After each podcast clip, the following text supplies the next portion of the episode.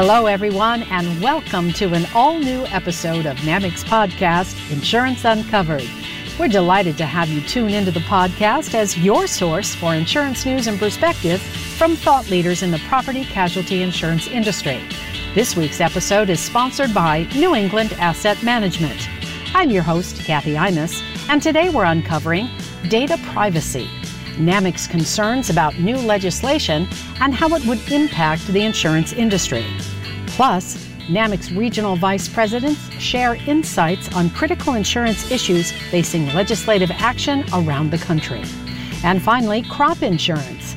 Congress evaluates challenges and conditions that American producers are facing in today's environment.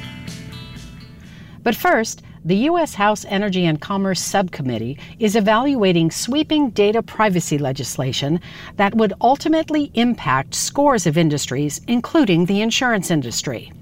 NAMIC has serious concerns about the workability of this bill and is engaged with the business community to urge Congress to not rush the process. Among the concerns, federal preemption is critically undermined by providing 15 exemptions, including the California Consumer Privacy Act. This would leave the current patchwork approach in place while granting vast new powers to the Federal Trade Commission. There are also concerns regarding a private right of action established by the bill that does not provide significant guardrails to prevent a surge in large and abusive class action lawsuits. In other action on Capitol Hill, the U.S. House Agriculture Subcommittee held a hearing about Title 11 crop insurance. Witnesses discussed challenges and conditions that American producers are facing due to the ongoing trade war with China, supply chain disruptions caused by the COVID 19 pandemic, and commodity volatility caused by the war in Ukraine. Democratic Congressman Al Lawson from Florida asked the University of Arkansas's Ronald Rainey to comment on any coverage gaps that exist within the context of crop insurance, particularly for traditionally underserved rural communities. I, I, I do think that uh, that that is a pervasive issue, and uh, and sometimes I think it's just some of the economics of it. Because uh, so if I'm a, if I'm an insurance agent and company and I'm in a, a high uh, intense uh, row crop commercial area. Uh, you know, if I got a portfolio full of, of large scale commercial row crop producers, I may not even take the time to learn about whole farm revenue, which is what our specialty crop, what our, some of our small uh, growers would be interested in. So, in, any way to, to enhance that training or understanding, because at the end of the day, some of those agency companies will tell those farmers, oh, we don't offer that, or they would try to send them to someone else. And some of it's just a profit motive. So as you explore that engagement, I think there is some education with the companies and agents on, to me, it's an entrepreneurship opportunity to diversify their staff to serve this need and really look at what is an, an economic benefit to those companies and those agents to serve those underserved areas, if you will. Uh, I think that would be a first step is to really have a, a real discussion with the companies and agents about or understanding on the areas that they're not serving. Because I think there's a lack of understanding of crops outside of, of their traditional uh, audience that they've historically served. As lawmakers consider the next Farm Bill reauthorization, NAMIC is continuing to highlight how the federal crop insurance program plays a vital role in safeguarding the nation's farmers and America's food supply. Well, on today's Unscripted, we're wrapping up our series featuring NAMIC's regional vice presidents sharing some of the major issues insurers faced in state legislatures this year. Today, NAMIC's Andrew Kirkner stands in for Neil Alldredge to chat with our RVPs in the West, Midwest, and Ohio Valley and Mid Atlantic regions. Today on Insurance Unscripted, we have three of NAMIC's state advocates with us. They're part of NAMIC's advocacy staff that stands up for insurers' interests in state legislatures across the country. Today, we'll be checking in with the team to hear about some of the major threats facing the industry this year. We'll start out west with Christian Rataj. Christian, the Western region has always been one of the most challenging regions for insurers, but it seems recently insurers are facing difficult challenges in Washington, Oregon, and California, just to name a few. What are some of the more pressing issues for insurers in the West? Uh, thanks, Andrew. Protecting insurer use of credit based insurance scoring is front and center in the Western region, especially in Washington state. It has been the predominant topic of concern in the state for the past few years. I even dream about the topic. It's more like a nightmare, nightmare on Elm Street, with Commissioner Kreidler wearing Freddy Krueger's finger blades. Now, I say that jokingly, but it is a tongue in cheek comment because the commissioner has attempted to slice up the industry in the media in his never ending assault against insurers' use of long standing and nationally accepted rating variables like credit based insurance scoring. It's been an obsession, an obsession for him. And as I'm sure you all know, the attacks have been quite personal and inappropriate in the media. However, in light of some recent bad press of his own about his mistreatment of OIC staff, the tone of his venomous rage has been a bit tempered in the past few months. Although we do not believe that this serious HR controversy will lead to him resigning or being pressured to retire from the uh, department by Democrat Governor Jay Inslee, who fully supported his risk based pricing endeavor during the legislative process, we do know that this has added to his far less than optimal relationship with the regulation um, and the insurance legislature. So here's where we are in the battle on underwriting freedom in Washington. As you all know, we have pending litigation, a challenge going on in regard to the permanent regulation banning the use of credit based insurance scoring. A hearing on the merits is scheduled for July 8th. We recently submitted our briefs to the court. Since we prevailed on our legal challenge against the emergency regulation last year, uh, based upon the fact that the court agreed with us that the OIC had failed to demonstrate an emergency basis for their rulemaking. Insurers have had the option to go back to the use of credit based insurance scoring in the interim. Some insurers have availed themselves of that. Others have decided not because they don't want to flip back and forth, creating uh, rate dislocation issues for certain consumers.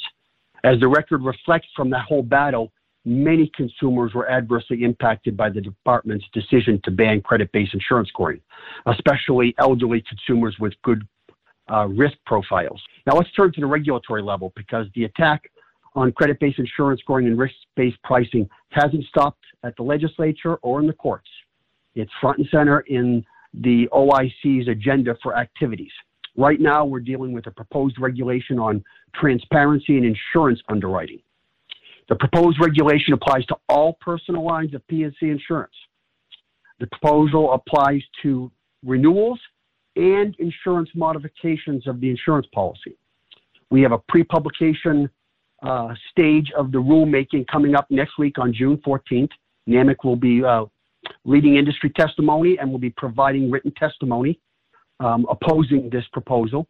We'll also be submitting some model language that we're uh, working with NCOIL on to uh, try to redirect the OIC away from this unworkable and impractical consumer disclosure requirement that is confusing to consumers. I mean, it's a it's a mess for consumers to try and figure out and understand. It doesn't do what he hopes, which is to educate. It really just will mislead consumers. We're offering something we think is more proactive and workable for the industry.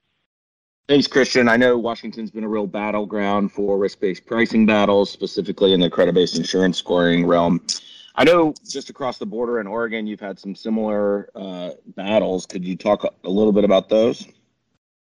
Um, as you all know, in 2021, the DFR, which is the Department of Financial Regulations, which is the insurance regulator, they introduced a bill, House Bill 2043, which would have prohibited the use of credit based insurance scores, education, occupation, gender, and other non driving factors to underwrite and rate personal lines of auto insurance. Many of us refer to it as California Prop 103 Light risk based pricing. Uh, it was very concerning. Fortunately, we were able to kill the bill. The chair, Representative Holvey, who chairs the House Business and Labor Committee, held the bill in committee and it wasn't voted on. Um, in 2022, once again, we were able to keep the bill from moving. It was introduced, never even got a serious he- hearing, just an informational hearing. That's because we did a lot of work educating the uh, committee chair about the problems with the bill, but more importantly, what was happening in Washington state. We had the, the uh, emergency credit-based insurance scoring ban to point to and show how it created major rate dislocation that harmed many consumers. We basically said, don't bring this mess to the consumers in Oregon. And it kind of stuck. Now, it was a short session, so that was to our benefit. Unfortunately, we know that Commissioner Stolfi plans to bring House Bill 2043 back in the 2023 session, which is the long session. Thanks, Christian. Uh, it sounds like Washington and Oregon could be a full time job in and of itself. Uh, but believe it or not, Christian does have some other states in his region that, in which he is advocating for NAMIC members. Uh, and to the extent that it sounded all doom and gloom, we do have some, I think, positive developments out of the Western region to report. Uh, Christian, I know you've been working in the Golden State with many of our member companies and our straight state trade partner uh, on a, a, program or, or an initiative that might give insurers additional flexibility. So, uh, could you talk a little bit about that? Yes. Um, for the past two years, NAMIC has been working with our state trade partner, Personal Insurance Federation of California, to educate legislators about telematics.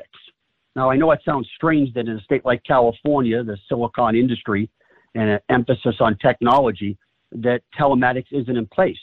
It isn't. It's the only state in the nation that doesn't allow telematics. So we're trying to change that, and we're trying to make it so that insurers can use it in a way that fits in with Prop 103 uh, rating regulations. Uh, and so the past two years, what we've done is we've retained a, a an attorney slash uh, lobbyist who has connections not just with some of the key Democrats, but also is well versed in the IT issues and also the privacy issues, which are front and center in a lot of telematics issues that uh, are discussed at the legislature. And uh, we've kind of moved it to a point where we have a, a, draft proposal, we have all kinds of talking points. We've been reaching out to legislators to educate them on this. Um, we've done a number of, of educational outreach activities with legislators. In fact, in August, we have an event where legislators will have a chance to drive a vehicle that is set up with telematics, and they'll go through a little course, and then they'll get a rating on what kind of risk profile they would create. We want it to be hands on and so that they can see it and be demystified about how it works and how it's pro consumer. So that's where we're moving. So I anticipate that next year we will have a bill to introduce on telematics. Hopefully, it will be blessed by the CDI as well. Thanks, Christian. It's a very comprehensive update from the Western region, and I know our members are very grateful to have you advocating on their behalf. We also have today with us our newest RVP, uh, Midwest, Chelsea Cheney. So we thought today it might be appropriate for Chelsea to do a, a quick introduction of herself to the membership, uh, and then we'll dig into some of the topics uh, from her region. So, Chelsea, please take it away. Great. Thanks, Andrew. It's a pleasure to join you today on Insurance Uncovered, as Andrew mentioned, my name is Chelsea Cheney, and I'm the newest member of the NAMIC RVP team overseeing the Midwest and Rockies region. My region includes Kansas, Missouri, Nebraska, Iowa, South Dakota, North Dakota, Montana, Idaho, and Wyoming. And uh, I live in Kansas City, and I call Kansas home. Now, my predecessor, Mark Johnston, is retiring after a long and successful tenure in this position. And I'm so grateful to Mark for transitioning me into this role. I know I have big shoes to fill, and he is making sure that I'm set up for success. So, you know, just a little bit of background on me. Prior to joining NAMIC, I worked for United States Senator Pat Roberts. I wore many hats in his organization from spending several years focused on legislative policy in Washington, D.C., to overseeing community engagement and outreach in his district office in Kansas City. Uh, when Senator Roberts decided to not seek reelection in 2020, that left me to find new opportunities. And so uh, I joined another national trade association, gaining additional exposure to state legislative and regulatory activity.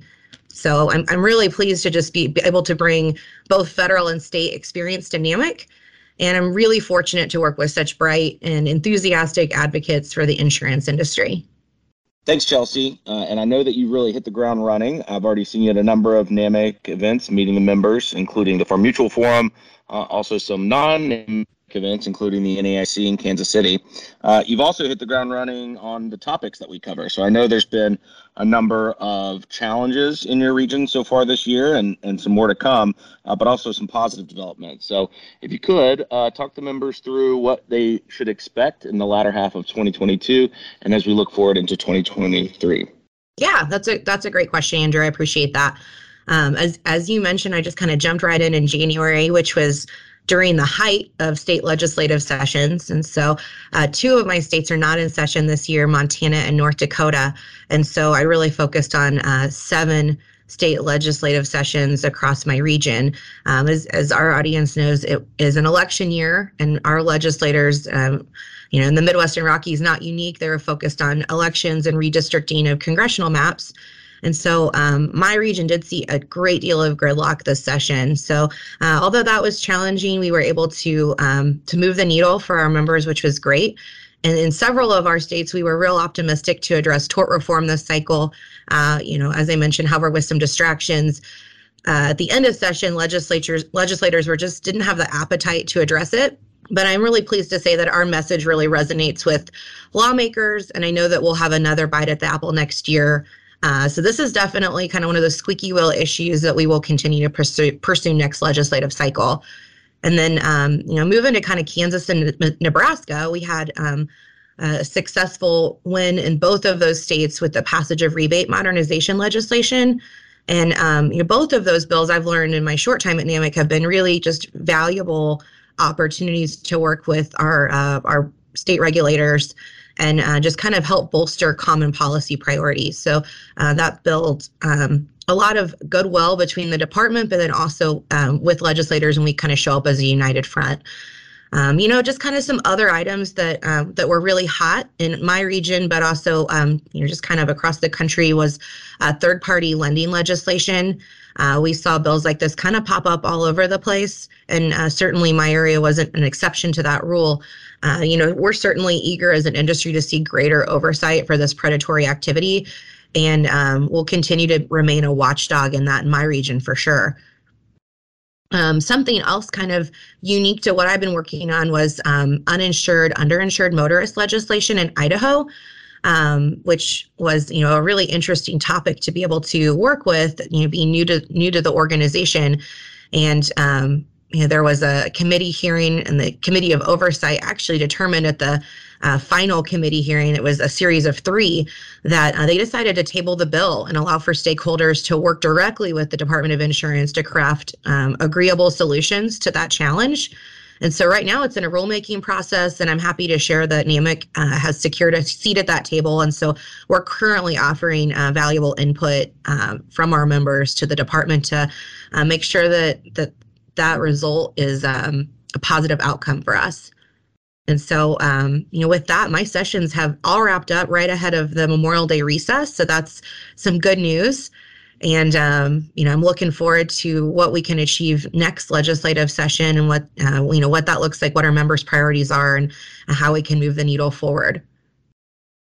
Thanks very much, Chelsea. And I would encourage the membership as you're out on the road. I know Chelsea has been burning up the road, meeting folks and uh, meeting with her, the departments in her region uh, and our members. So I know uh, I know folks will look forward to seeing you out there on the road.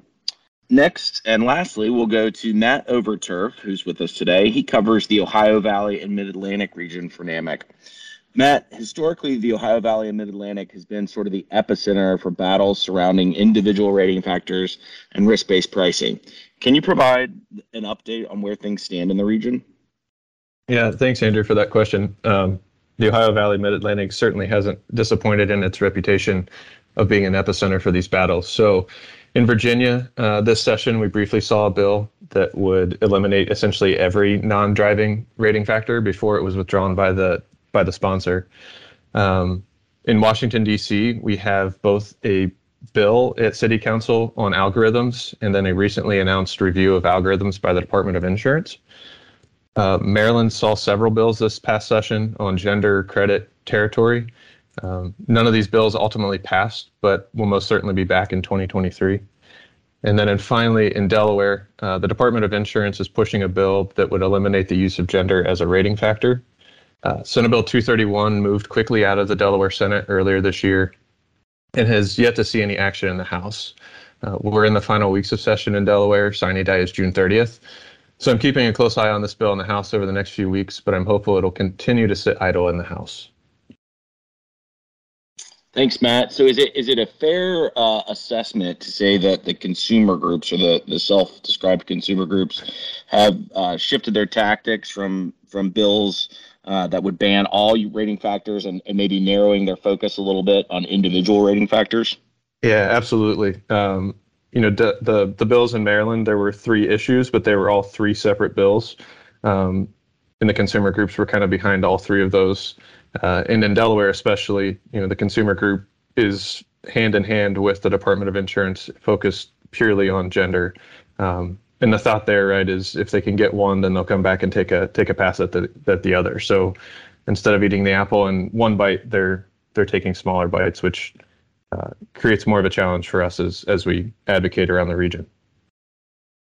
Great, thanks, Matt. Well, I, I know there's been it's not all doom and gloom. I know there's been been some positive developments in the region as well. I wondered if you could talk a little bit about some positive things we've seen uh, in your states in the spring sessions.